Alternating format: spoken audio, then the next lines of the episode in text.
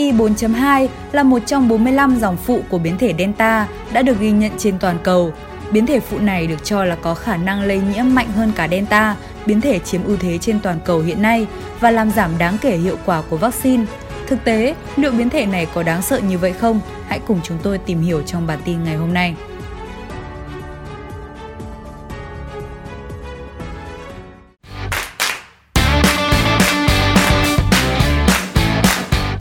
Trong bản cập nhật dịch tễ học hàng tuần WHO cho biết, cơ quan này đã giám sát mức độ xuất hiện biến thể phụ AI 4.2 từ tháng 7 năm 2021, đồng thời tiến hành các nghiên cứu dịch tễ học và thí nghiệm để xem xét liệu có sự thay đổi trong khả năng lây nhiễm của biến thể phụ hoặc sự suy giảm khả năng ngăn chặn virus của kháng thể ở người hay không.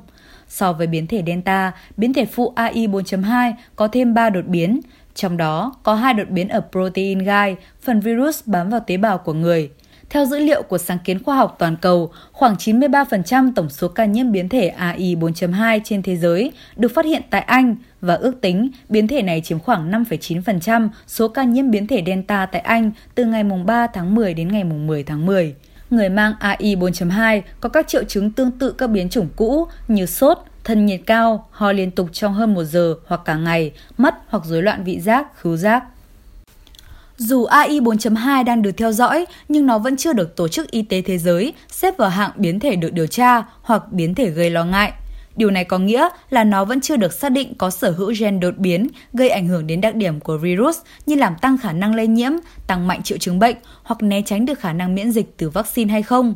Hiện cũng chưa có bất kỳ số liệu nào xác nhận nó sẽ làm tăng khả năng lây lan hoặc làm xuất hiện nhiều hơn các cụm lây nhiễm mới. Dẫu vậy, tình trạng này có thể thay đổi nếu như ngày càng xuất hiện thêm nhiều ca nhiễm liên quan đến biến thể phụ này. Các chuyên gia y tế cho rằng cần phải giữ bình tĩnh với biến thể mới. Dĩ nhiên là phải theo dõi, nhưng chưa đến mức phải hoảng sợ. Giám đốc CDC Hoa Kỳ Rochelle Walensky cho biết, dù nước này có xác định được một số ca nhiễm liên quan đến biến thể AI 4.2, nhưng cho tới thời điểm hiện tại, biến thể phụ này không liên quan đến các ổ dịch mới. Israel cũng đã xác nhận ca nhiễm AI 4.2 đầu tiên là một bé trai 11 tuổi nhập cảnh tại sân bay Ben Gurion. Hôm 21 tháng 10, Nga cũng tìm thấy một ca nhiễm AI 4.2. Hiện, chưa rõ biến thể này có tồn tại ở các nước khác tại châu Âu hay không. Tuần trước, Bộ Y tế Malaysia cho biết đã phát hiện hai ca đầu tiên nhiễm biến thể phụ AI 4.2 là hai người trở về từ Anh vào ngày 2 tháng 10 và được cách ly ngay sau khi đến sân bay quốc tế Kuala Lumpur. Singapore cũng đã ghi nhận trường hợp đầu tiên nhiễm biến thể phụ AI 4.2 của biến chủng Delta là trường hợp mắc COVID-19 nhập cảnh ngày 26 tháng 10 và không có bằng chứng về sự lây lan ra cộng đồng từ ca bệnh này. Maria van Vancouver, trưởng nhóm kỹ thuật của Tổ chức Y tế Thế giới WHO về COVID-19 cho biết, cho đến nay, Delta vẫn là biến thể chiếm ưu thế nhất về mức độ lây nhiễm toàn cầu. Tuy nhiên, biến thể Delta đang tiếp tục biến đổi và nếu nó lây nhiễm càng rộng thì nguy cơ đột biến càng cao.